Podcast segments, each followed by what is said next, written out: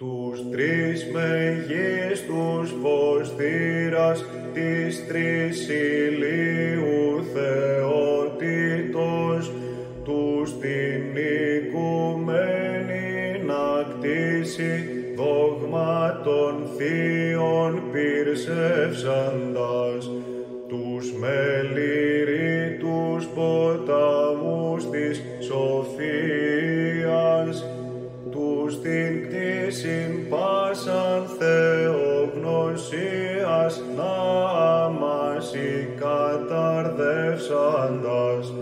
βασίλειον των Μέγαν και των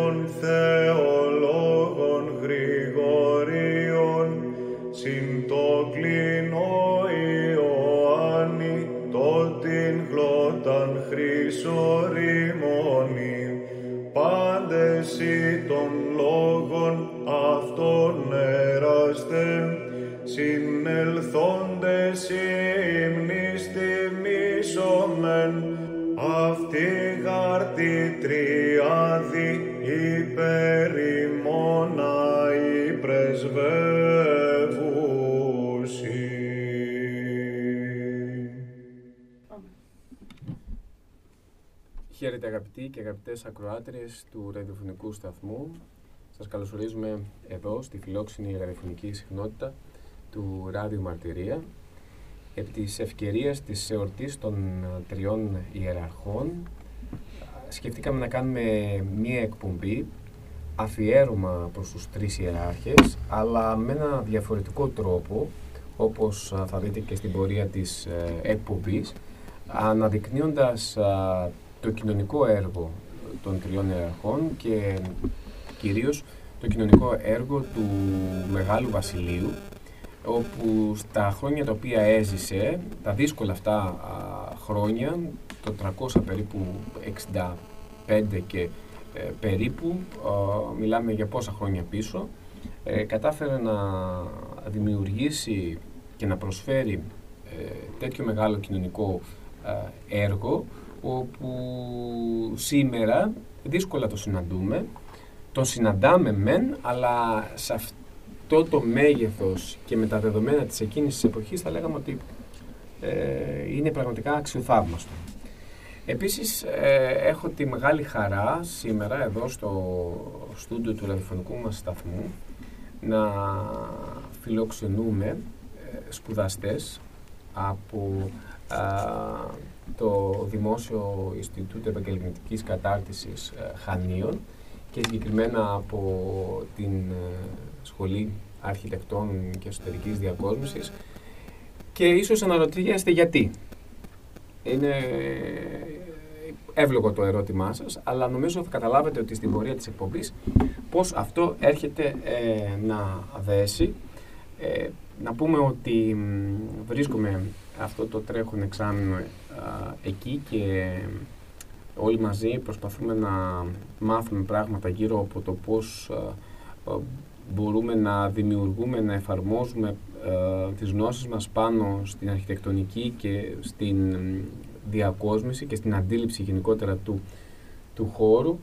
Και σας δείτε αγαπητοί και αγαπητές ακροατές και ακροάτριες πως ε, ο Μέγας Βασίλειος που δεν ήταν μηχανικός, δεν ήταν αρχιτέκτονας, ήταν όμως πάρα πολύ μορφωμένος, θεολόγος, μαθηματικός, γιατρός, είχε σπουδάσει πάρα πολλά πράγματα θα δείτε πως οι γνώσεις του και ο συνδυασμός της γνώσης του τον οδήγησε να φτιάξει λοιπόν ένα ε, αριστούργημα και θα μοιραστούμε όλοι μαζί αυτό ακριβώς με όλους εσάς. Θα ξεκινήσουμε καταρχάς να, να γνωρίσουμε την, ε, σημερινή, τη σημερινή μας πολύ εκλεκτή και μεγάλη ε, ε, συντροφιά και χαίρομαι πάρα πολύ γι' αυτό ξεκινώντας ακριβώς έτσι όπως ε, καθόμαστε, έχοντας απέναντί μου την, ε, την Κική. Καλησπέρα Κική.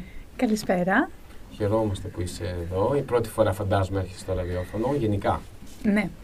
Οπότε θα είναι μια πρωτόγνωρική εμπειρία για σένα, οπότε ε, μέσα, και από το, μέσα και από αυτό το αφιέρωμα μπορεί να, να αποκτήσεις και ένα ακόμα ενδιαφέρον που είναι το, το ραδιόφωνο. Είναι πολύ, ένα, το ραδιόφωνο είναι μια ιδιαίτερη αγάπη για όποιον ε, ε, συνδεθεί με αυτή. Είναι κάτι μαγικό θα έλεγα εγώ το ραδιόφωνο. Θα συμφωνήσω. Χαίρομαι και εκεί και θα μας βοηθήσεις και εσύ. Ε, δίπλα έχουμε την Ελένη. Καλησπέρα, Ελένη. Καλησπέρα, καλησπέρα και στην όμορφη παρέα εδώ δίπλα μου και στους ακροατές σας. Χαιρόμαστε Εύχομαι να πάρα περάσουμε πολύ. μια υπέροχη ε, βραδιά. Έτσι, Τέλεια. Και Ευχαριστούμε. ό,τι Ε, καλύτερο. Και, ε, Ελένη, πού είσαι, ε; δεν είσαι από εδώ.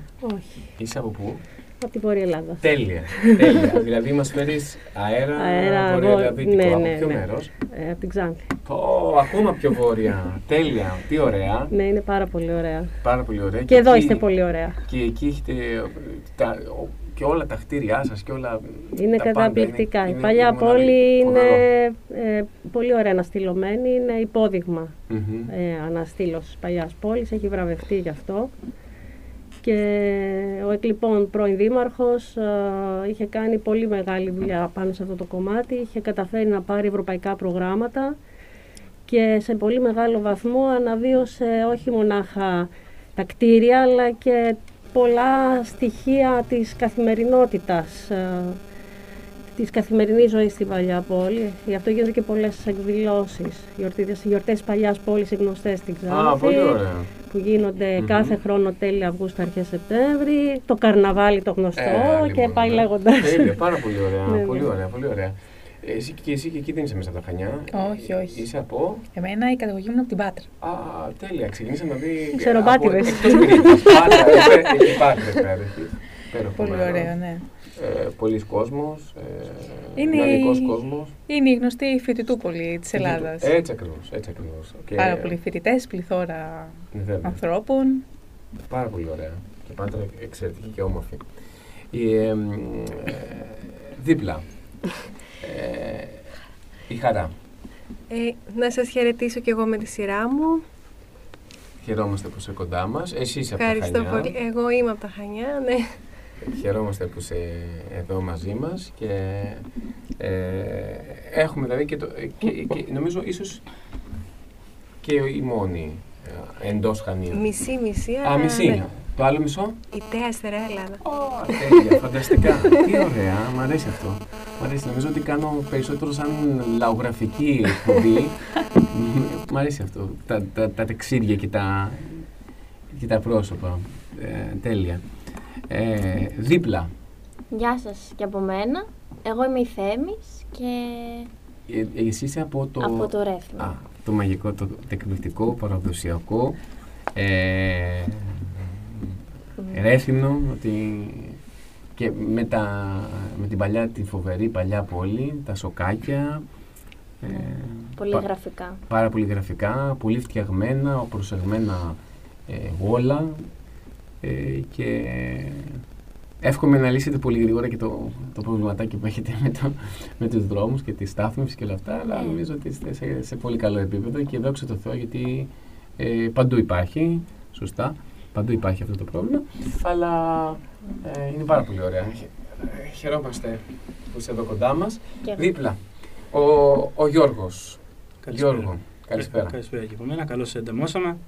Καλώς σε Και βρήκαμε. όμορφη εκπομπή να, να έχουμε; Να είσαι καλά. Ο, ο Γιώργος είναι από το, από το Καστέλι; Από τα περβολάκια εκεί Σάμου. Από τα Περβολάκια και Σάμου. Πάρα πάρα πολύ ωραία. Από εκεί που είναι και ο επισκοπός μας. Και ο, ο Γιώργος ασχολείται και με την παραδοσιακή ε, μουσική, έτσι, σωστά. Ναι, σωστά, σωστά. Και, και την οργανωπία.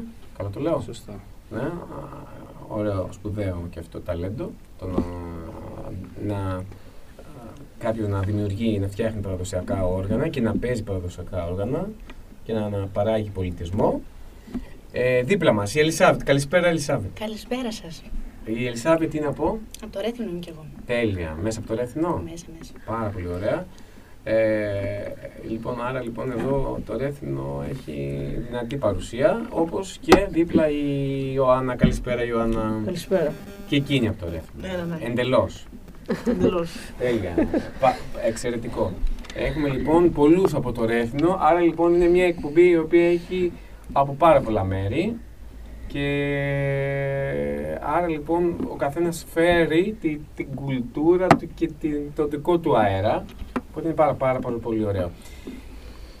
Θα ξεκινήσουμε όπως, ε, μιας και έχουμε αφιέρωμα προς το Ριζιαράχη, θα ξεκινήσουμε ακούγοντας το, το Απολυτίκιο και θα είμαστε σε, σε ελάχιστο χρόνο εδώ και πάλι κοντά σας.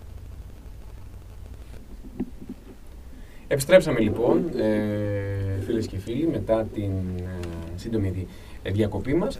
Είμαστε εδώ ε, για να συζητήσουμε, όπως είπαμε, το αφιέρωμά μας για τους τρεις ιεράρχες.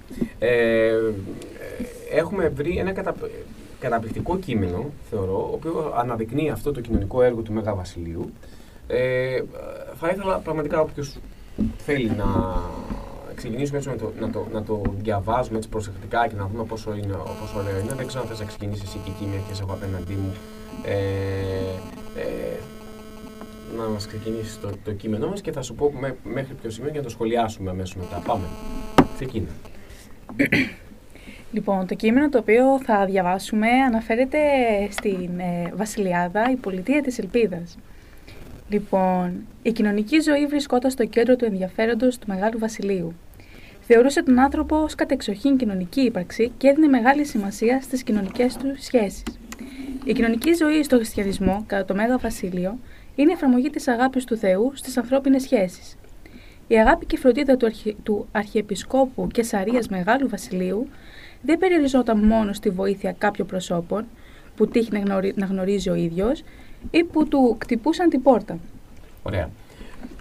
Αυτό είναι ένα πρώτο απόσπασμα. Ε, λέει λοιπόν ο- εδώ ο Μέγας Βασιλείος ότι μ, η κοινωνική ζωή ε, είναι, ε, έχει ως κύριο στοιχείο στο να εφαρμόσει, να εφαρμόσει την αγάπη στον άνθρωπο με διάφορους τρόπους.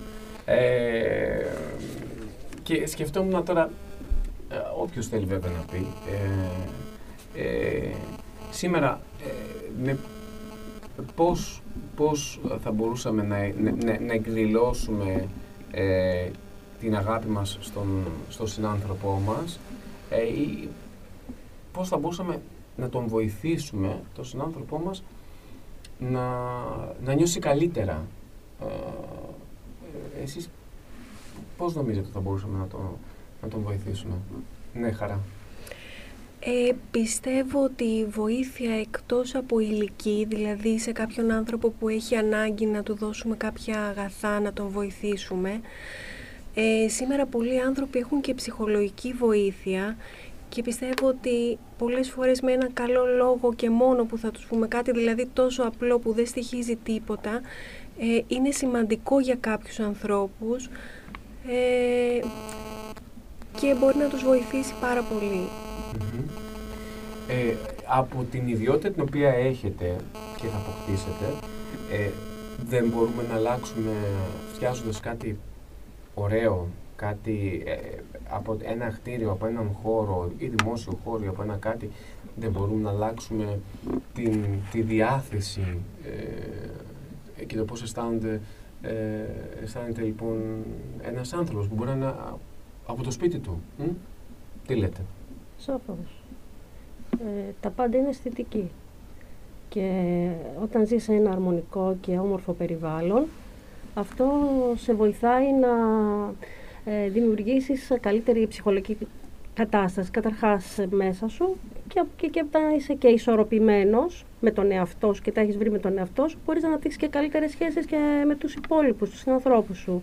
Δηλαδή όλα παίζουν ρόλο. Αλλά έχουν να κάνουν όλα και με τον οικονομικό παράγοντα. Ε, δεν μπορείς να στήσεις κάτι όμορφο χωρίς ε, κάποιο, στο, ε, κάποιο κόστος. Έτσι, όλα έχουν ε, κάποιο σχετισμό. Και εκεί είναι το θέμα τώρα, Μμ. κατά πόσο ε, μπορούμε να ε, συμμετέχουμε όλοι από κοινού όταν θέλουμε να μιλήσουμε για δημόσια έργα, ε, με προσωπική προσπάθεια ή με οικονομική προσ- βοήθεια ή κατά πόσο θέλουμε να είμαστε αμέτωχοι. Μμμ. Γιατί δεν μιλάμε μόνο σε προσωπικό επίπεδο, σε επίπεδο δηλαδή του δικού μας χώρου, αλλά να το επεκτείνουμε και στον χώρο έξω από το σπίτι μας, στο, στη γειτονιά μας, α, στην πόλη μας, στη χώρα μας. Υπάρχει, υπάρχει δυνατότητα να φτιάξουμε πράγματα που να βελτιώσουν την καθημερινότητά μας. Μμμ. Ε, βέβαια. Ε, Βάζοντας το, το Και ο λιθαράκι καθένας μας, ναι. βάζει το λιθαράκι του, Ναι, ναι. Και, και, να, και να μπορέσουμε και να το διατηρήσουμε. Γιατί ένα πρόβλημα εδώ έχουμε το, στο να διατηρήσουμε αυτό το οποίο Σίγουρα. παραλαμβάνουμε. Να Ένα το πρόβλημα σε διατηρήσουμε αυτό. και προπόθεση είναι να μην καταστρέφουμε. Αν δεν Αυτό. μπορούμε να φροντίσουμε να συνεισφέρουμε στο να φτιάξουμε κάτι, τουλάχιστον να σεβαστούμε τον κόπο και την προσπάθεια των άλλων και να το διατηρήσουμε σε ένα επίπεδο αυτό που βρίσκουμε έτοιμο. Ακριβώς, ακριβώς. Για να προχωρήσουμε λίγο παρακάτω το κείμενο. Ε, Δεν ξέρω αν θες, Ελένη, να μας διαβάσεις λίγο παρακάτω Ναι, για να ε, δούμε. ε, στο κείμενο αυτό. Λοιπόν, η αγάπη και η φροντίδα του Αρχιεπισκόπου Κεσαρίας Μεγάλου Βασιλείου δεν περιοριζόταν μόνο στη βοήθεια κάποιων προσώπων που τύχαινε να γνωρίζει ο ίδιος ή που τον χτυπούσαν την πόρτα. Τότε που ξέσπασε ο φοβερός λοιμός στην Κεσαρία, ο Άγιος Βασίλειος ήταν τότε πρεσβύτερος και συγκρότησε καταβλισμούς, όπου σητίζονταν και νοσηλεύονταν οι πεινασμένοι και οι ασθενείς. Ωραία.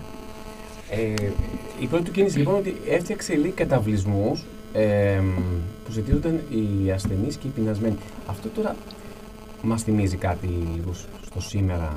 Τι, τι, κάτι μας θυμίζει κάτι αντίστοιχο; Έχει γίνει κάτι αντίστοιχο τελευταία χρόνια, έχω την αίσθηση. Μμ. Έχετε κάτι που στο μυαλό σας έρχεται; Μπορεί να βλέπουμε κάτι. Το μόνο που μπορεί να έρχεται είναι το θέμα το προσφυγικό, οι Μπράβο. πρόσφυγες. Ακριβώς, αυτό που λέγει Τα εκεί. πρόχειρα καταλήμματα. Ναι, τα, τα ονομαζόμενα και ως hot spot, έτσι. Που ουσιαστικά είναι, νομίζω, κέντρα υποδοχής, αν δεν κάνω λάθος, των μεταναστών, ε, κάπως έτσι λέγονται. Προσωρινής υποδοχής. Έτσι, όπου ουσιαστικά, βέβαια εδώ στην περίπτωσή μας μιλάμε για την περίπτωση του λοιμού, αλλά ε, δεν μας κάνει εντύπωση ότι αυτά τα καραβάνια των ανθρώπων που έρχονται ε, ε, είναι α, λόγω και της εξαθλίωσής τους έρχονται αντιμέτωποι και με α, φοβερές ασθένειες και δυσκολίες.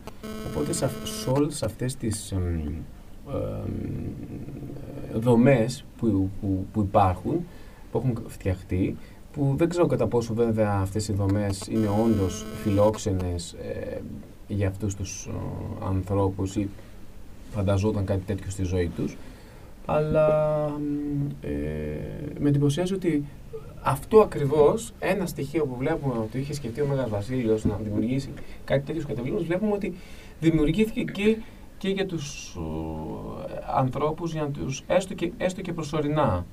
Άρα λοιπόν βλέπουμε ότι μ, ε, υπάρχουν σήμερα και τέτοι, τέτοιες ε, κινήσεις ε, μ, αλλά ίσως δεν ξέρω πόσο αυτό φιλόξενες είναι αυτές ε, οι δομές και για πόσο καιρό μπορεί να μείνει ένας άνθρωπος μέσα σε, σε ένα ε, σε, σε- σε μια τέτοια, σε μια τέτοια δομή που υπάρχει, που είναι πολλά τα άτομα, λίγος ο χώρος, ε, πρόχειρες κατασκευές, δεν ξέρω. Αν έχετε τύχει στις περιοχές, ε, δεν ξέρω αν στην Ξάνθη, Όχι, όχι. νομίζω ότι δεν υπάρχουν Ε, αυτά. Λόγω της κατάστασης ε, δεν υπάρχει κάτι τέτοιο. Και δεν ξέρω καταρχάς, δεν ξέρω, ε, πραγματικά δεν γνωρίζω αν ακόμα λειτουργούν, ε, λειτουργούν αυτές οι δομές, ξέρετε, εγώ δεν γνωρίζω αν ε, είναι σε λειτουργία ακόμα. Ε, με- Λειτουργούν. Πρόσφατα είδα εγώ.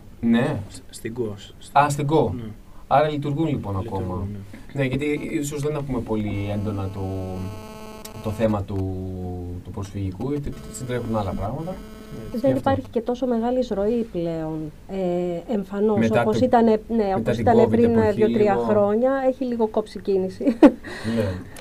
Και για τα συσίτια δεν θα μπορούσαμε να αναφέρουμε που κάνει και η Μητροπολή μας, αλλά γενικά που γίνονται σε όλη την Ελλάδα. ναι, βέβαια. Αυτό, αυτό, Ναι, ναι. αυτό είναι ένα, ε, ακριβώς. Και τα συσίτια που γίνονται σ- είτε σε, κι- είτε σε επίπεδο δήμων, είτε σε επίπεδο μητροπόλεων, ε, είναι και αυτό ένα τέτοιο είδους, ε, τέτοιο είδους έργο. Σωστά. Σωστά. Ε, καλωσορίζουμε και τη, και τη Νίκη. Καλησπέρα Νίκη. Καλησπέρα.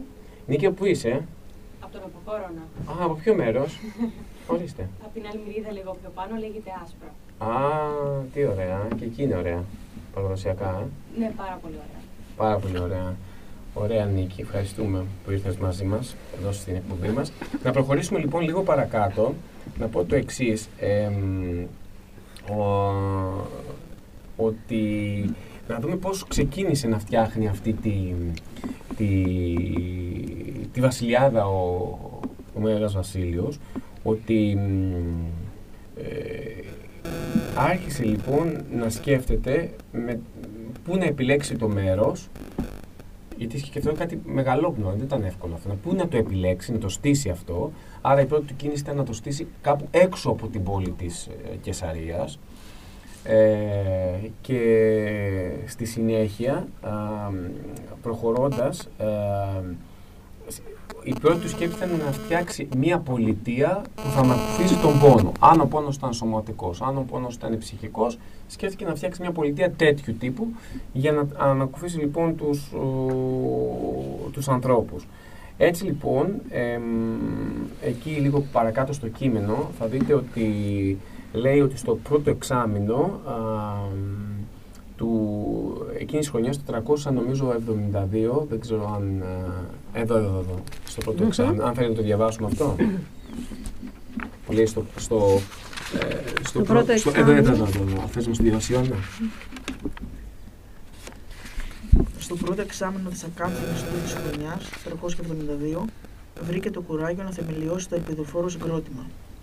Τους πρώτους μήνες μάζευε τα υλικά που χρειαζόταν για ένα εκτεταμένο οικοδομικό συγκρότημα. Έπεισε τους πλούσιους να βάλουν το χέρι στα καλο... καλοεφραμμένα κουνιά τους. Με λίγη προτροπή προσφέρθηκαν πολύ φτωχοί να αποβαλούν άλλοτε με μιλάρια και άλλοτε στους ώμους τα υλικά που αγοράζονταν.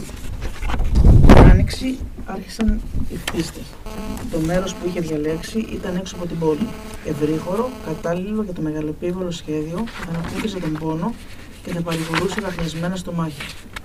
Μέρα με τη μέρα, άνθρωποι και υποζύγια, μαστόροι και καλφάδες, μαραγκοί και σοφατζίδες, αγωγιάτες και περίεργοι θαυμαστές, σχημάτισαν ένα παράξενο πανέμορφο μελισσολόι που ίδρωνε και απόστανε πλημμυρισμένο χαρά και ελπίδα. Ωραία. Α, ε, ε, άρα βλέπουμε λοιπόν τι, αυτό που ξεκίνησε ε, το, το συγκρότημα. Άρα το πρώτο που έκανε ε, και εσείς ως μελλοντικοί αρχιτέκτονες και εσωτερικών χώρων τι έκανε; Το πρώτο που έκανε ήταν να κάνει τι; Να βρει το μέρος. Να βρει το μέρος. Το δεύτερο που έκανε τι ήταν. Να συγκεντρώσει Και τεχνικά. τους τεχνίτες και τα υλικά. Τα υλικά, ναι. Δύο πράγματα άκρως ακατόρθωτα. Σε- Φανταστείτε ότι η, η Καπαδοκία δεν είναι ένα μέρος πρόσφορο. Αν δούμε από φωτογραφίες είναι λίγο Βραχώδη. βραχώδες, έτσι. Είναι δύσκολο. Δηλαδή θα βρει πρώτη ύλη, πέτρα, χώμα, ε, κάποια πρώτα υλικά θα τα βρει. Αλλά είναι βραχώδες το, το μέρος αυτό. Και ε, συγκέντρωσε, άρχισε να συγκεντρώνει τα υλικά με δυσκολία. Το επόμενο λοιπόν το οποίο ε, έκανε ήταν να παρακινήσει, ε, γιατί και, όπως και σήμερα, οι πλούσιοι είναι λίγο σφιχτοί. Ε, δεν δίνουν ε, τα χρήματά τους ώστε να προσφέρουν πολύ εύκολα. Το ξέρουμε αυτό δυστυχώς. Ε, τους έπεισε όμως για να αγοραστούν περισσότερα υλικά, να προσφέρουν και κάποια από τα ζώα τους που είχαν για να μεταφερθούν τα υλικά, γιατί δεν μπορούσαν μόνο οι, οι άνθρωποι να τα μεταφέρουν στους ώμους τους τα οικοδομικά υλικά. Χρειαζόταν και τα ζώα. Που τα μόνα ζώα που υπήρχαν και μπορούσαν να βοηθήσουν σε συγκεκριμένη περίπτωση ήταν μόνο τα, τα μουλάρια. Δεν υπήρχαν τίποτα άλλο. Το 300 με- μετά Χριστόν, τι να υπήρχε. Α, την είχαν φτιάξει και αυτοσχέδια κάρα, ας πούμε. Που να τα μεταφέραν λοιπόν ε, όλα αυτά. Οπότε ε, προσφέρθηκαν λοιπόν και οι φτωχοί άνθρωποι να βοηθήσουν ε, να μεταφερθούν τα υλικά αλλά και με τα ζώα τους και έτσι ξεκίνησαν, όπως λέει λοιπόν την Άνοιξη, οι χτίστες ε, αφού επιλέχθηκε λοιπόν το μέρος για να ε, φτιαχτεί σιγά σιγά ε, η πολιτεία. Βρήκε λοιπόν τους μαστόρους που δεν μπορούσαν να ήταν ένας μάστορας ήταν, ε, άρχισε πρέπει να βρει πολλούς. Και θα δείτε γιατί. Ε, καλφάδες, μαραγκούς, σουβατζίδες ε, ε, και λέει και κάτι άλλο πολύ ωραίο. Περίεργους λέει θαυμαστές. Τι ήταν οι περίεργοι θαυμαστές; Όταν περνάμε πολλές φορές ή θαυμάζουμε μια, ένα ωραίο κτίριο, ε, το κοιτάμε και πολλές φορές ε, από, από, αποχαυνο, αποχαυνωνόμαστε. Ε, λοιπόν, και ε, αφού αποχαυνωνόμαστε τέλος πάντων από το, α, από το, α, από το έργο, ε, στην, στην παρούσα φάση τους έλεγε, τους καλούσε.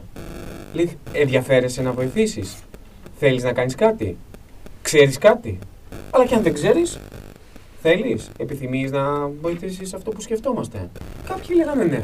Κάποιοι μπορεί να λέγανε όχι. Μου αρέσει απλά να βλέπω. Αλλά είναι πολύ εντυπωσιακό ότι ε, βρέθηκαν α, α, εργάτες ε, αλλά και υλικά ε, για να φτιαχτεί ένα τέτοιο έργο. Και σκεφτόμουν να ρωτήσω το εξής.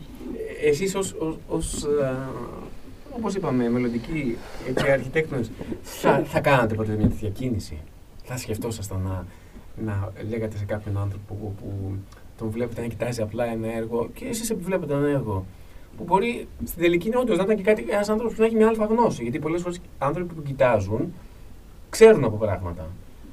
Θα, θα, το, θα τον ρωτούσατε, θα τον καλούσατε, να του λέγατε θέλεις να έρθεις εδώ ή θα νιώ, δεν θα, νιώσαστε, θα νιώθετε ανασφαλείς σε μια τέτοια επιλογή; Και θα επιλέγατε, ας πούμε, εγώ έχω τώρα το, τους εργαζόμενους μου και με αυτούς θα πορευτώ. Μ; Τι λες Ελισάβετ; Ε, εγώ πιστεύω ότι προσωπική μου άποψη δεν θα τον καλούσα γιατί αν ήθελε θα το προσέφερε μόνος του. Μμμ. Θα ερχότανε, δεν θα κοιτούσε απλά. Ναι. Ε, βέβαια δεν θα έκανε και κακό από την άλλη να του το ζητήσουμε. Μμμ. Ε, και από εκεί και πέρα εκείνος αποφασίζει Σωστά. και πράττει. Πάρα πολύ ωραία, πολύ ωραία. Γιώργος Εφανής. Ναι, καλά τα λέτε. Εντάξει, θεωρώ ότι στη σημερινή εποχή είναι τόσο τυποποιημένα τα εργοτάξια και τα, και τα έργα που γίνονται που είναι απασχολημένα τόσοι ανθρώποι που δεν ασχολούνται τόσο με, το, με αυτό το κομμάτι. Δηλαδή, πώς να το πω, δεν είναι να υπάρχει ε, να βοηθήσει κάποιος, να, Μμμ. δηλαδή είναι τε- σαν τυποποιημένο. Ναι. Ο ένας που δουλεύει από το γραφείο, ένας δηλαδή πριν καν ξεκινήσει το έργο έχουν ανατεθεί οι δουλειές Ναι. έχουν, και είναι λίγο δύσκολο να... Δεν νομίζω να συμβαίνει καν αυτό το πράγμα. Ναι. Και λείπει και το, ο εθελοντισμός από την άλλη μεριά Αυτό, σήμερα. Αυτό. Που αυτό. είναι κάτι, αυτό θεωρώ ότι είναι πολύ κακό. Ακριβώς. Δηλαδή είμαστε τυποποιημένοι πλέον και δεν κοιτάζουμε την ανάγκη καθ- μεμονωμένα που Σωστό. μπορεί να υπάρχει. Ναι, σωστό, σωστό. Ε, έχει, έχεις δίκιο, έχεις δίκιο. Λείπει και ο εθελοντισμός, που είναι πολύ μεγάλο θέμα. Αλλά ε, χρειάζεται όμως, γιατί βλέπουμε ότι σιγά σιγά οι τέχνες, όπως αυτό που έψαχνε ο Μέγας Βασίλειος, ο, ο Πετράς, Μπορούν να ο κλείσουν, Καλφάς, ναι. είναι ο Μαραγκή, έχουν αρχίσει και... Και αυτό ήθελα να πω εγώ, ότι για κάποια ιδιαίτερα πράγματα που θες να φτιάξεις σε μια κατασκευή, Βέβαια. μπορείς να προκαλέσεις έναν παλιό τεχνίτη, κατασκευαστή, ένα που ξέρει κάτι παραπάνω ή που θέλει, έχει ασχοληθεί και από μόνος του και έχει τις γνώσεις και την εμπειρία, να τον καλέσεις να σου δείξει αν δεν ξέρεις ή να συμμετάσχει σε μια διαδικασία για κάτι πάνω στην κατασκευή που δεν είναι τυποποιημένο, είναι κάτι ιδιαίτερο που θες να φτιάξεις. Σωστό. Ναι. Εκεί μπορεί κάποιος να συμμετέχει. Ναι, ακριβώς. Ε, με αυτό ακριβώς το σκεπτικό. Ωραία. Ε, να συνεχίσουμε λίγο παρακάτω να δούμε ακριβώς τι, τι ακριβώς έκανε η συνέχεια. Ε, ε, θες να μας διαβάσεις ε, μ, Θέμης εσύ; Ε, από το σημείο που λέει ο, ο, ο ίδιος ο Βασίλειος μας δίνει πολλές λεπτομέρειες της παράξενης πολιτείας. Στη μέση ακριβώς θεμελίωσαν μεγαλόπρεπο ναό που άρχισε κιόλας να υψώνεται. Τα κτίρια δεν γίνονταν ένα-ένα. Προχωρούσαν όλα μαζί. Καθένα το είχε αναλάβει ξεχωριστό συνεργείο χτιστάδων και καλφάδων. Δίπλα στο ναό χτιζόταν το σπίτι του προϊσταμένου της παράξενης αυτής πολιτείας. Και από κοντά ξενώνες, λίγο χαμηλότερο από το πρώτο οίκημα για τους κληρικούς. Σε αυτούς θα μπορούσαν να μείνουν και οι περαστικοί πολιτικοστρατιωτικοί άρχοντες αφού την εποχή εκείνη τα πανδοχεία ήσαν σπάνια και προπαντός δεν, προσεφ- δεν προσφέρονταν πάντοτε για ξεκούραστη διαμονή. Σε ένα ευρύτερο κύκλο γύρω από το ναό υψώνονταν κτίρια με διαφορετικό προορισμό. Ήσαν μακρόστινες οικοδομές και έμοιαζαν με ξενοδοχεία. Σύμφωνα με το, σύμφωνα με το, με το σχέδιό τους θα, θα δέχονταν τους διερχόμενους ξένους. Όχι όμως όλα, γιατί μερικά προορίζονταν για νοσοκομεία και ιατρία. Ωραία. Λοιπόν, ε, πάρα πολύ ωραία. Ακούστε τώρα λοιπόν, ε, ε, μη- οι ακροατές δεν, δεν μπορούν να το δουν, αλλά έχουμε κάνει εδώ ένα, ένα σκαρίφημα ακριβώς αυτού του πράγματος το οποίο ο, ο Μέγας Βασίλειος άρχισε να, να φτιάχνει. Στο κέντρο λοιπόν της πολιτείας έφτιαξε το ναό. Έτσι, έχει φτιάξει το ναό. Δίπλα ακριβώς λοιπόν από το ναό ε, έφτιαξε το, το σπίτι, ένα μικρό σπίτι του προϊσταμένου αυτής της πολυσιτίας. Θα μπορούσε να ήταν ο Μέγας Βασίλειος, θα μπορούσε όμως κάποια στιγμή αφού εκδήμησε ο Μέγας Βασίλειος να ήταν κάποιος άλλος ο οποίος θα, θα είχε αναλάβει. Ακριβώς λοιπόν δίπλα από το, από το σπίτι λοιπόν του προϊσταμένου, λίγο πιο χαμηλά, έχει- είχε φτιάξει λοιπόν μια σειρά από ξενώνες ή για τους περαστικούς α, πολιτικούς άρχοντες, στρατιωτικούς που περνούσαν από εκείνο τον καιρό για να ξαποστάσουν, να ξεκουραστούν ή να δουν ή να προσφέρουν, έφτιαξε κάποιους λοιπόν ξενώνες ο Μέγας Βασίλης για, για να μένουν. Είχε λοιπόν, αφού α, έφτιαξε λοιπόν αυτούς τους ε, ξενώνες, ε, θα δούμε ότι α, ε, έφτιαξε κάποιες μακρόστενες οικοδομές. Περιμετρικά του, του ναού. Ε, οι, οι οποίοι δεν ήταν όλοι όμως, δεν προσφέρονταν όλοι για, α, για να μείνουν, ε, για να μείνουν α, α, στρατιώτες, αλλά είχαν κάποια, τα κτίρια αυτά είχαν μια άλλη, ε, έμοιαζαν λέει σαν ξενοδοχεία, αλλά δεν, ήταν, δεν προορίζονταν λοιπόν α, γι' αυτό, αλλά α, για νοσοκομεία, θα δούμε λοιπόν ότι είχε φτιάξει νοσοκομεία, είχε φτιάξει ε, ιατρία, θα δούμε το λέει και παρακάτω το κείμενο, Α, να το συνεχίσουμε το κείμενο, α, να το πούμε τε- τη συνέχεια του κειμένου, να δούμε ακριβώς από εκεί που είχαμε σταματήσει. Ε, μ, που λέει ότι σύμφωνα με το σχέδιό τους θα δέχονταν τους διερχόμενους ξένους, όχι όμως όλα. Το έχουμε βρει. Ανές.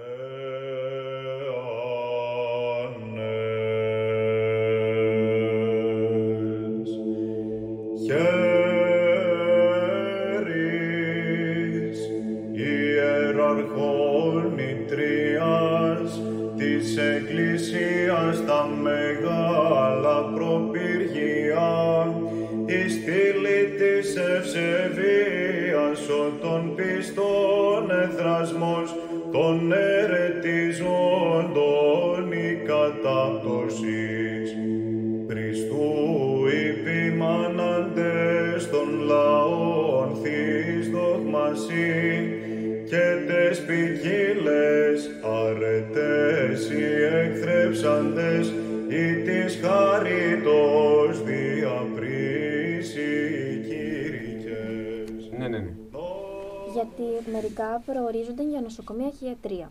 Και επειδή αυτά χρειάζονταν γιατρούς και νοσοκόμους, ο Βασίλειος πρόβλεψε και για αυτούς κατάλημα. Ωραία.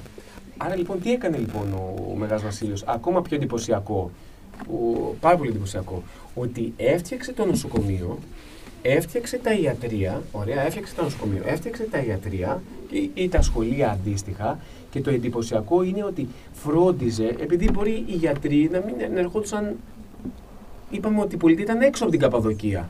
Ερχόντουσαν για εκείνον τον σκοπό. Έφτιαζε και σπίτια περιμετρικά των, των κτηρίων αυτών, των αντίστοιχων, όπου για να μπορέσουν να μείνουν οι, οι γιατροί, οι, οι νοσοκόμοι, οι, οι δάσκαλοι. Άρα λοιπόν είχε, είχε, είχε, είχε μια πρόβλεψη στο μυαλό του ότι ε, πολλές φορές εδώ, καμιά φορά αναρωτιόμαστε ότι ε, πού θα μείνει ο γιατρός ο εκάστοτε που χρειάζεται να κάνει μια εφημερία και μένει σε ένα μικρό δωματιάκι και άντε και αν πολλές φορές δεν, έχει και, δεν υπάρχει και το δωμάτιο αυτό στο νοσοκομείο και ε, εφημερεύει πολλές φορές και, και, από το σπίτι του και είναι ακόμα πιο δύσκολα τα πράγματα.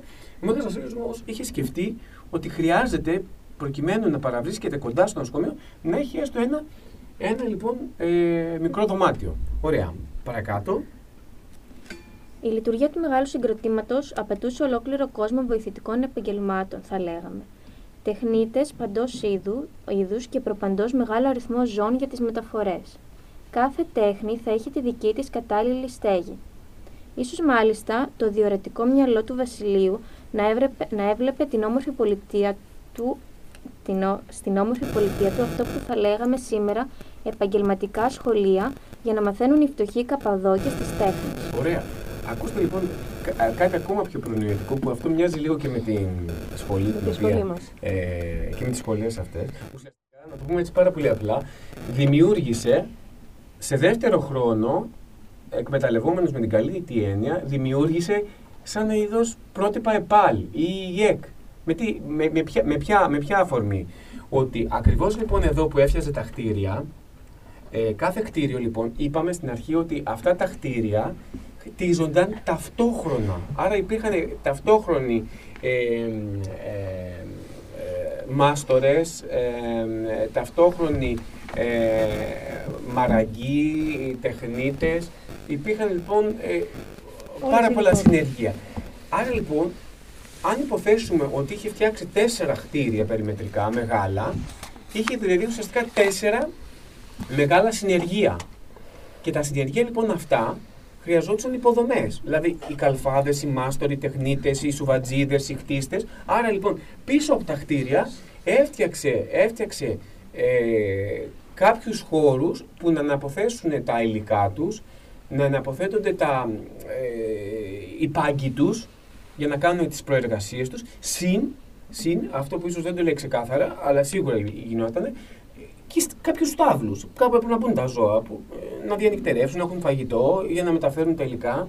Φανταστείτε λοιπόν πόσο μπροστά σκεφτόταν ε, το 300, έτσι, ο Μέγας Βασίλειος, όπου σου λέει ότι για να βγει μια δουλειά γρήγορα και, το, και ήταν μακριά και απομονωμένα, θα έπρεπε τα συνεργεία να μην φεύγουν ουσιαστικά. Άσε δε που δεν ήταν εύκολο να φεύγουν, πού, πού να γυρίσουν πίσω; Να πάνε πού; Να γυρίσουν πού πίσω; Οπότε λοιπόν, ε, με το σκεπτικό αυτό, έφτιαζε, έφτιαξε λοιπόν α, α, τους χώρους τους, αυτά τα, τα συνεργεία και τις αποδείξεις και σκέφτηκε ότι αυτό ήταν πάρα πολύ καλή ιδέα, πάρα πολύ καλή ιδέα να δημιουργηθούν σχολές αργότερα για τους φτωχούς ανθρώπους να μάθουν μια τέχνη και να μπορέσουν να ζήσουν ε, γιατί εννοείται ότι οι πλούσιοι όταν φτιάζαν τα σπίτια τους όλοι αυτοί έπαιρναν τεχνίτες, δεν τα φτιάζαν οι ίδιοι.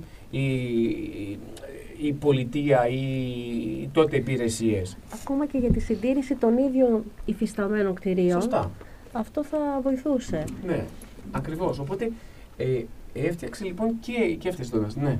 Θα μπορούσαμε να πούμε ότι αυτό έχει ε, τη, τη- μια μορφή ενός εργοταξίου; Ναι, ακριβώς. Ήταν ένα τεράστιο. Ε, Θέμης, ένα. Πώ να το περιγράψω, είναι τεράστιο το εργοτάξιο το οποίο είχε φτιάξει. Το οποίο ήταν. Ε, λειτουργούσε 24 ώρες το 24ωρο. Δηλαδή θα έπρεπε να φροντι, ε, φροντι- φρόντιζε και για την τροφή τους. Γιατί πώς, πώς, πώς θα τρέφονταν όλοι αυτοί. Δηλαδή, και έπρεπε να τα τρέχει ουσιαστικά περίπου ένας άνθρωπος αυτά. Ένας άνθρωπος πάντα. Έπρεπε να, να τα, σκε- τα σκεφτόταν όλα αυτά Συν όλα τα υπόλοιπα που είχε να κανονίσει ο Μέγας Βασίλειος, ναι. Ήταν ένα, ένα σύγχρονο, τεράστιο εργοτάξιο, φοβερό. Ναι, Γιώργο. Και βλέπω ότι είχε εφαρμόσει και την πολυεδομία στην ουσία. Δηλαδή, γύρω από ένα κεντρικό ναό χτιζόταν όλη η πόλη στην Ε, ουσία. Δηλαδή, έκανε ναι. πο- πολυεδομικό σχέδιο. Σω, ε, ακριβώς. Ακριβώς. Είχε- Που για την εποχή δεν υπήρχε τότε το, η πολυεδομία. ε, όχι, δεν υπήρχε. και ειδικά στην Καπαδοκία δεν πιστεύω να Στην ήταν. Καπαδοκία ήταν και ένας άβανος τόπος. Ναι, ναι. Οπότε θεωρώ ότι ε, όλο έτσι όπως το είχε σκεφτεί, ε, είχε, Πραγματικά όραμα. Ε, είναι Ε, όραμα, ναι, έτσι. Ναι, μεγάλο, ναι, ναι, ναι. ναι. Γι' αυτό το- το ονομάστηκε και πολιτεία, γιατί ήταν ουσιαστικά μια, μια, μια τεράστια ε, πολιτεία. Καλωσορίζουμε το, το Γιάννη. Καλησπέρα, Γιάννη. Ε, χαιρόμαστε που είσαι εδώ και την Άτζελα. Καλησπέρα, Άτζελα. Γεια σας. Χαιρόμαστε.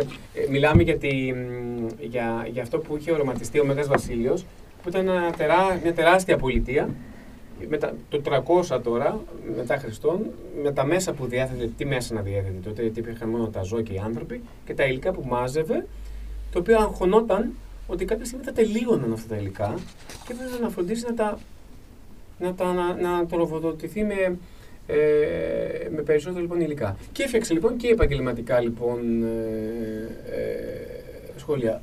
Φοβερή δεν ήταν λοιπόν, ε, φοβερό δεν ήταν αυτό το όραμά του, ε. Τι λες εκεί; Ναι, αλλά θα μπορούσαμε να αναφέρουμε επίσης Ναι. ε, ότι ε, έτσι πως το φαντάζομαι, είχε ένα κίνητρο ο Μέγας Βασίλειος. Σίγουρα.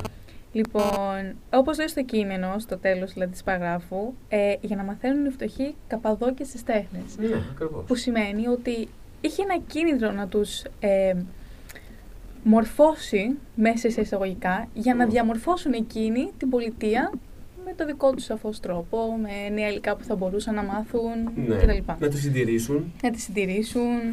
Και το- με αφορμή αυτό που μου δίνεις τώρα, Γigi, ένας από τους λόγους που θεωρούνται, θεωρείται ο Μέγας Βασίλης μαζί με τους υπόλοιπους δύο ρεάρχες προστάτες των γραμμάτων ήταν ακριβώς αυτό, ότι σκεφτόταν πώς θα βοηθήσει και θα μορφώσει τους ανθρώπους, ανθρώπους που δεν θα μπορούσαν να, μο- να μορφωθούν με τον ΑΒ τρόπο. Ο Μέγας Βασίλειος τα κατάφερε.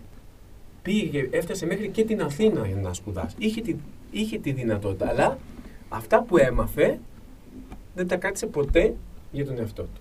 Ποτέ. Όλα τα έδωσε για τον συνάνθρωπο. Γι' αυτό ξεκινήσαμε με αυτό που είπαμε η κοινωνική ζωή και η αγάπη. Δηλαδή η αγάπη του, δηλαδή αυτό που έμαθε, το έδωσε 1000% λοιπόν στους, ο, στους, στους, στους συνανθρώπους του. Ωραία. Για να συνεχίσουμε λοιπόν ε, παρακάτω το κείμενο.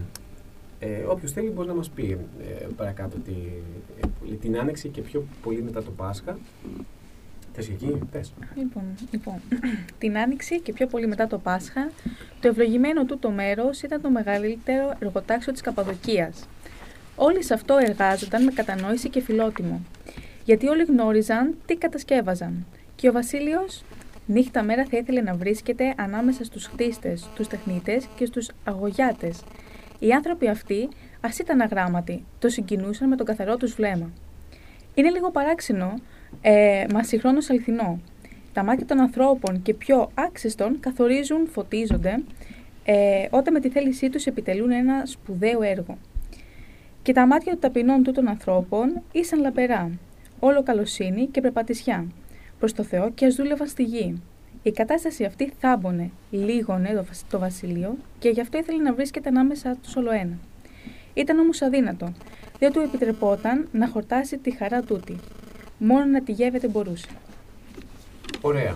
Ε, βλέπουμε λοιπόν ότι ήθελε να ήταν βέβαια, όπως κάθε, ε, ας το πούμε, ε, υπεύθυνος ενός εργοταξίου, θέλει να είναι μ, ε, σ- στο κομμάτι αυτό που δημιουργείται, αλλά δεν ήταν πάντα εύκολο, είχε και άλλα καθήκοντα, ε, ήταν και επίσκοπος, οπότε είχε και άλλα, πρέπει να, να ασχοληθεί και με άλλα πράγματα, όμως έβρισκε ε, πάντοτε χρόνο προκειμένου λοιπόν να, να, να, να συνεχίσει λοιπόν ε, αυτό το κέντρο, αυτό- αυτή την πολιτεία, ε, α- ακόμα και εκεί στο επισκοπείο του το οποίο ήταν, α, να τους, να τους βοηθήσει, να μιλήσει μαζί τους.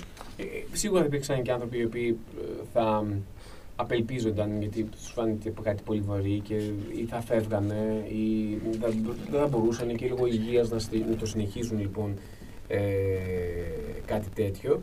Ε, Συν να πούμε βέβαια ότι ο Μέγας Βασίλειος αρρώστησε. Ε, ήταν μικρός ηλικία, ήταν μικρός όμως και μικρός και μικρός όμως αρρώστησε βαριά, κάτι που επιδίνωσε και το γεγονός ότι δεν μπορούσε πολύ εύκολα να επιτηρεί ε, κάτι τέτοιο. Και όπως λέει παρακάτω το, το κείμενο, δεν ξέρω ποιος α, θέλει να μας, να μας, το, να μας το διαβάσει, ε, λέει ότι δεν τη σχεδίασε απλώς την πολιτεία του α, στο γραφείο του. Ε, θέλεις, Ιωάννα, να μας το διαβάσεις; Α, Ιωάννα είπα. Ε, θες Ιωάννα. Όχι, η Ελένη, ωραία. Λοιπόν, δεν τη σχεδίαζε απλώς την πολιτεία στο γραφείο του. Την παρακολουθούσε βήμα με βήμα. Έκλεβε κάτι από το λίγο χρόνο του και ερχόταν εδώ. Ένιωθε να προγεύεται τον παράδεισο. Τόσο ανακουφιζόταν. Ανέπνε καθαρό αέρα και του έδινε ζωή. Είχε τοποθετήσει ένα γενικό υπεύθυνο για όλο το συγκρότημα. Και για το κάθε κτίριο πάλι κάποιος είχε την ευθύνη. Ωραία. Άρα λοιπόν, ακούστε κάτι άλλο πολύ εντυπωσιακό που κάνει. Ε, λογικό. Αφού δεν μπορούσε να ήταν όλη την ώρα εκεί, βάζει ένα γενικό υπεύθυνο. Αλλά πέρα από το γενικό υπεύθυνο, βάζει και επιμέρους υπεύθυνους στα τέσσερα, ας το πούμε, συγκροτήματα, υποσυγκροτήματα, για να μπορεί να ελέγχει και να παρακολουθεί καλύτερα την, την, πορεία, την πορεία λοιπόν, του έργου. Έχει φτιάξει λοιπόν το γενικό υπεύθυνο. Υπεύθυνος σε κάθε λοιπόν κτίριο, που κάθε υπεύθυνος του κάθε κτίριο εννοείται ότι είχε τους εργάτες του, τα ζώα του, τα, τη, τη, τα σημεία όπου εργαζόντουσαν για να, για να μπορεί λοιπόν να, α, να προχωράει καλύτερα λοιπόν το, το έργο. Ωραία. Παρακάτω. Πρώτα αυτή μάθαινα την έλευση του Βασιλείου. Αστραπιαία στο μελισσολόι σκορπούσε η γλυκιά είδηση. Ο Βασίλειος ανάμεσά τους. Το ισχνό ανθρωπάκι πατούσε το χώρο της αγαπητικής πολιτείας και μεθούσε από την αγάπη της. Ήθελε να πηγαίνει παντού. Περνούσε από όλα τα γιαπιά. Δεν φοβόταν να χαλάσει τα μεταξωτά του ρούχα και τα ακριβά παπούτσια. Οι τεχνίτες φορούσαν καλύτερα και από τα δικά του. Περπατούσε, περπατούσε όπου έβλεπε εργάτες. Στεκόταν, κοίταζε, έβλεπε τους τοίχους, τις πέτρες, τις λάσπες, τα μαδέρια, τις πρόκες. Όλα ήσαν όμορφα, τόσο όμορφα. Κοίταζε τα πράγματα τούτα και τα μάτια του γέμιζαν θαυμασμό. Έπειτα γύριζε σιγά σιγά τα μάτια του και κοίταζε απαλά τους ανθρώπους. Ωραία.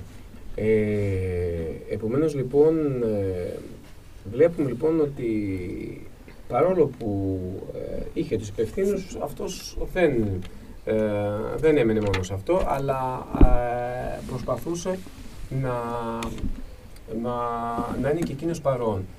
Επομένως λοιπόν και εσείς που είστε σε αυτό το χώρο καταλαβαίνετε ότι φαντάζομαι ότι ε, το να σχεδιάζουμε κάτι δεν αρκεί. Πρέπει να έχουμε και ανθρώπους που να, να υποστηρίζουν από κάτω την πορεία και να, να βλέπουν την εξέλιξή τους και να μας ενημερώνουν για κάθε τι που μπορεί να συμβαίνει στην εξέλιξη ενός, ε, ενός έργου που μπορεί εκείνη την ώρα να χρειάζεται τη συμβουλή μας και να του δώσουμε εμείς, πρέπει να του δώσουμε τη συμβουλή μας ενώ εμείς δεν είμαστε εκείνη την ώρα παρόν.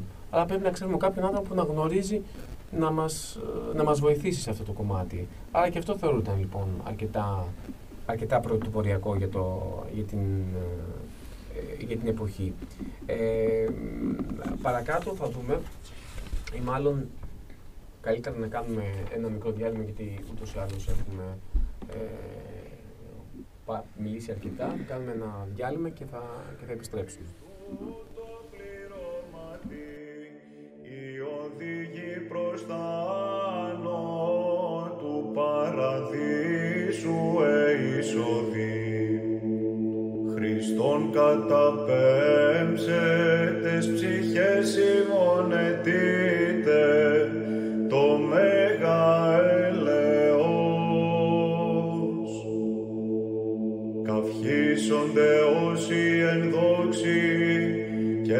Alleluia.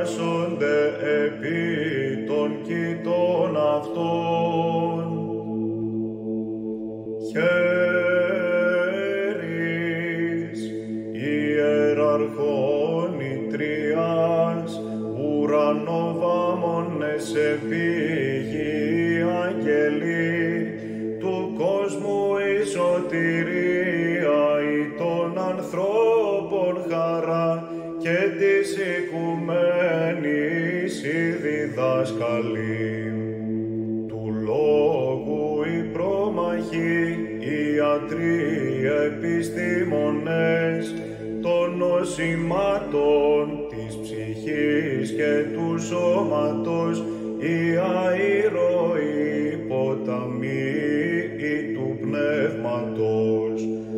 Λόγης οι καταρδεύσαντες της γης απαν πρόσωπον, οι θεολόγοι ευάσεις, οι χρυσολόγοι Χριστόν καταπέμψε, τες ψυχές ημωνετείτε, το μέγα ελεός. Οι ιερείς σου, Κύριε, ενδύσονται δικαιοσύνη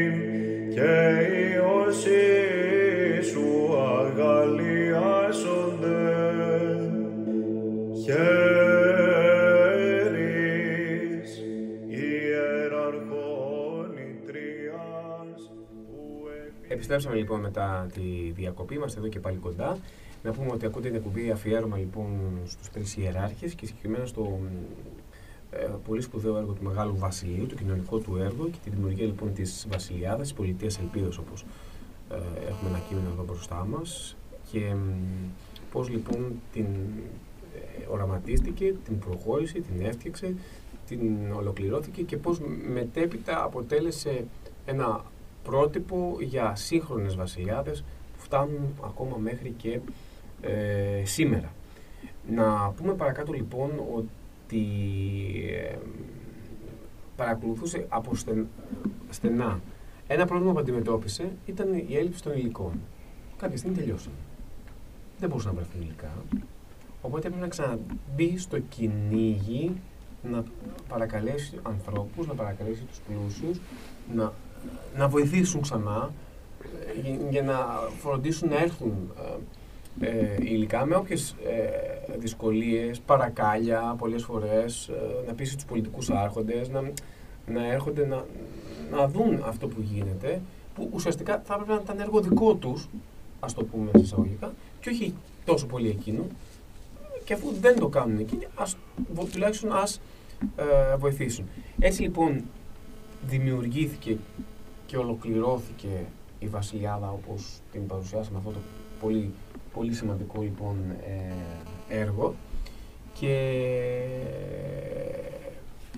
ε, όντως α, ε, πρόσφερε πάρα πολλά λοιπόν στον κόσμο γιατί όπως είπαμε δημιούργησε σχολές, νοσοκομείο, ορφανοτροφείο, ε, σχολείο για, το, για τους ανθρώπους που έπασχαν από τύφο, από λοιμό, από διάφορες ασθένειες έτσι ιδιαίτερες, από ξενώνες που είχε μέσα ε, και όλα αυτά βέβαια με κέντρο την, ε, ε, την, την εκκλησία.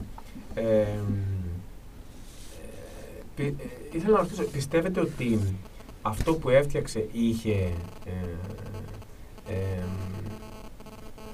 την προσφορά την οποία οραματιζόταν ο Μέγας Βασίλειος; Δηλαδή, πιστεύετε ότι όντως ε, αυτό που έφτιαξε ανταποκρίθηκε στο, στο όραμά του ή μπορεί και τελικά να, να μην πέτυχε το, το, το στόχο του. Τι λέτε εσείς; Ποιος θέλει να μας πει τη γνώμη του; Ελεύθερα.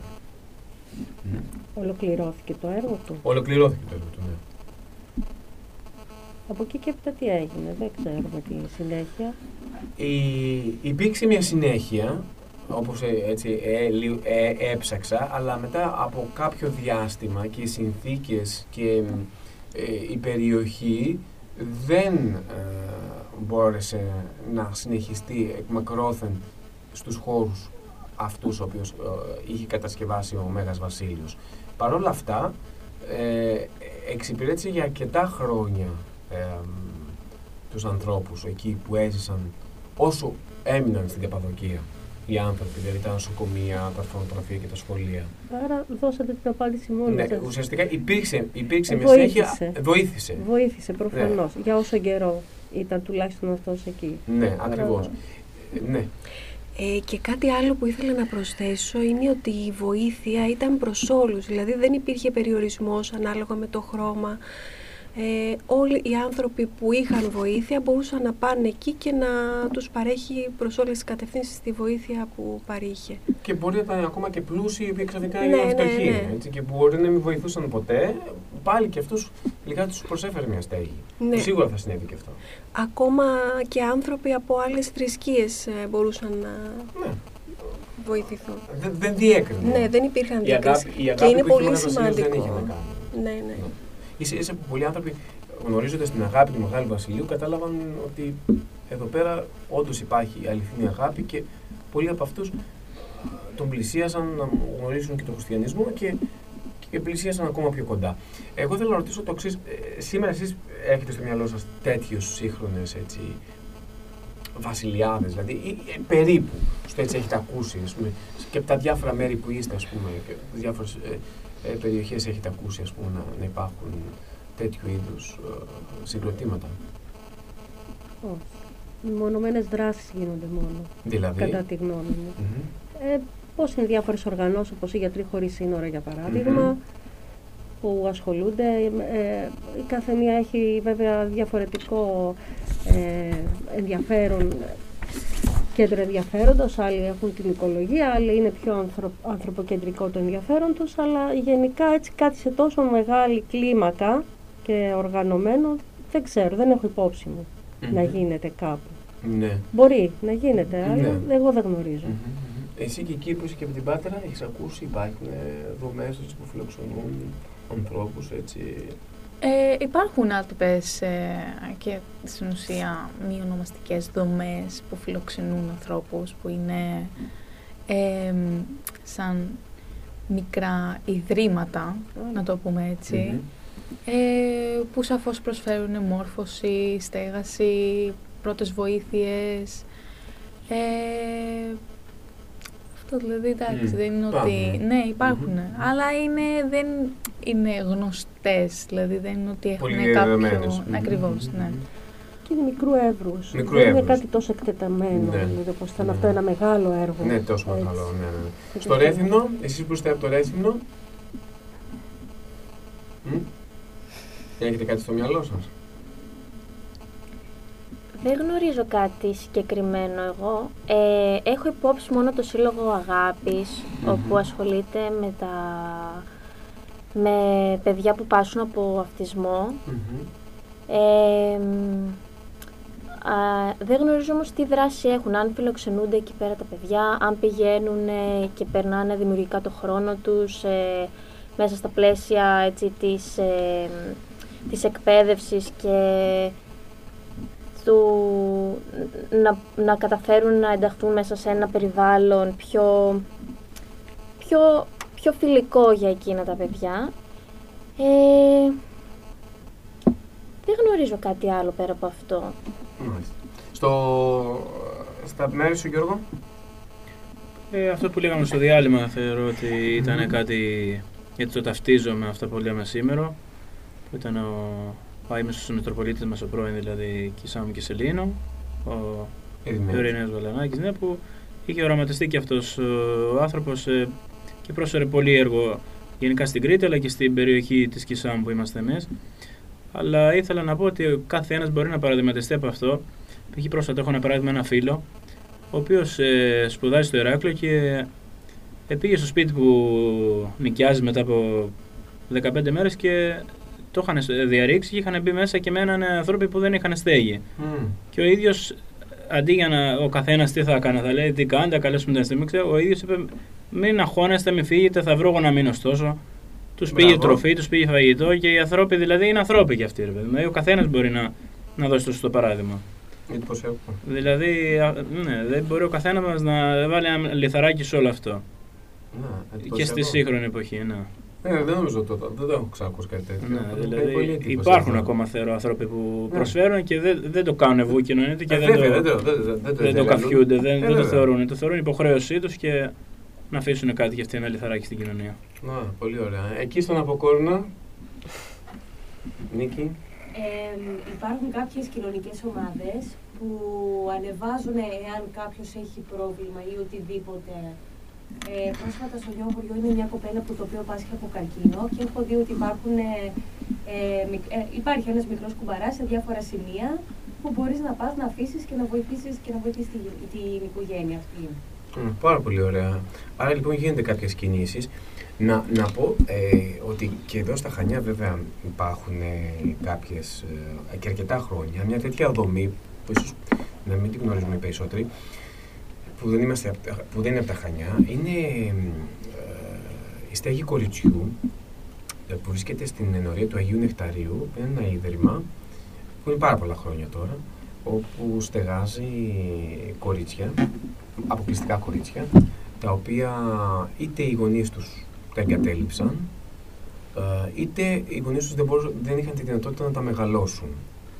Ε, και το ίδρυμα αυτό α- α- αναλάβανε και αναλαμβάνει ακόμα α, να τα μεγαλώσει, να τα μορφώσει και κάνει και κάτι πάρα πολύ ωραίο, πάρα πολύ εντυπωσιακό, ε, αθόρυβα πάντα και με τη βοήθεια του κόσμου το κάνει αυτό. Υπάρχουν και ανάλογες υπηρεσίες που στηρίζουν, γιατί παρακολουθούνται τα, τα παιδιά αυτά, γιατί καταλαβαίνετε, ε, είναι, δεν είναι εύκολο τα παιδιά αυτά στην εφηβεία και ιδιαίτερα όταν είναι κορίτσια ε, και ε, έχουν να αντιμετωπίσουν τον κόσμο για το, στο κλασικό ερώτημα που είναι οι γονείς σου και ποιοι είναι οι γονείς σου ε, και τι- ποιο είναι το μέλλον σου ας πούμε.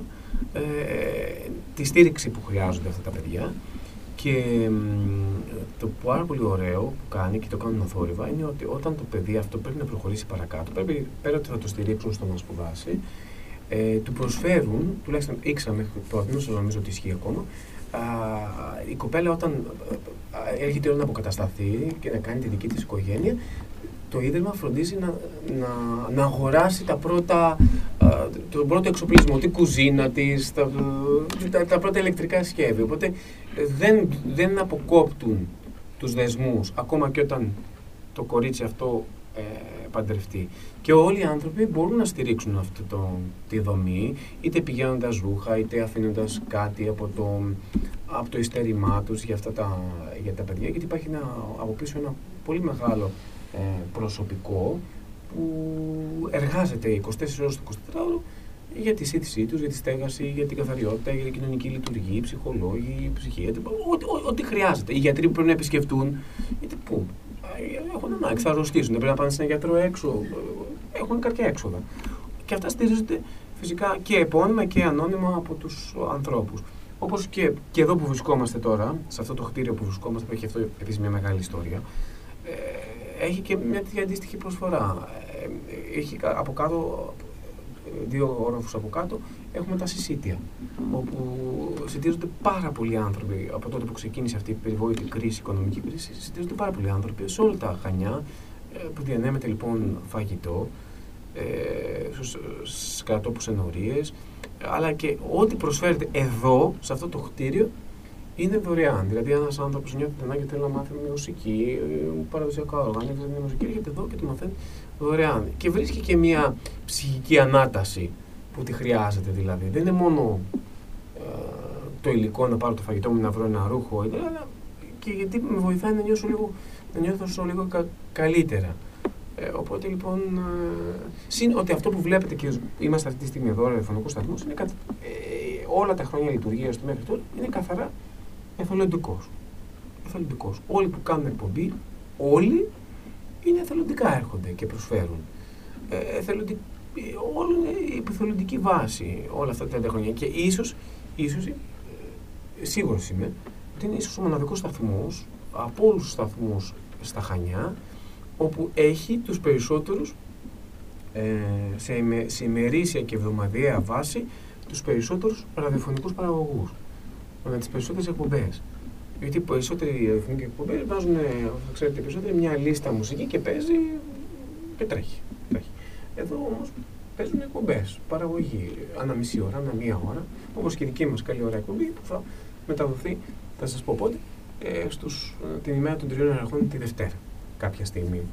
Ε, οπότε λοιπόν υπάρχουν πάρα πολύ ωραίες ε, δομές που υπάρχουν και στηρίζουν λοιπόν τους ανθρώπους με πάρα πολλούς τρόπους. Και ιδρύματα υπάρχουν πάρα πολλά που, που βοηθούν τους ανθρώπους και στην Αθήνα α, διάβαζα ότι υπάρχει ένα, εκεί τα βυθά εδώ που διάβαζα ένα, ένα ίδρυμα το οποίο στηρίζει τους στοχούς, δίνει φαγητά και ενορίες αλλά και πάρα πολλά ιδρύματα που είναι σε εξέλιξη και πράγματα που πολλές φορές θα έπρεπε το κράτος να προσφέρει.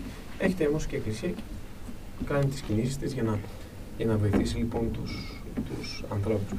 Ε, πραγματικά εύχομαι και εσείς ε, να μέσα από αυτό που ε, μαθαίνετε τώρα να μπορέσετε και εσείς να, να, να προσφέρετε ε, ακόμα σε, και εθελοντικά, αλλά και, και ε, το να προσφέρεις τις υπηρεσίες σου με ένα πιο χαμηλό κόστος από αυτό που μπορεί να αξίζει η εργασία σου για να χτιστεί ένα σχολείο ή για να χτιστεί ένα νοσοκομείο ή για να χτιστεί ένα γεροκομείο.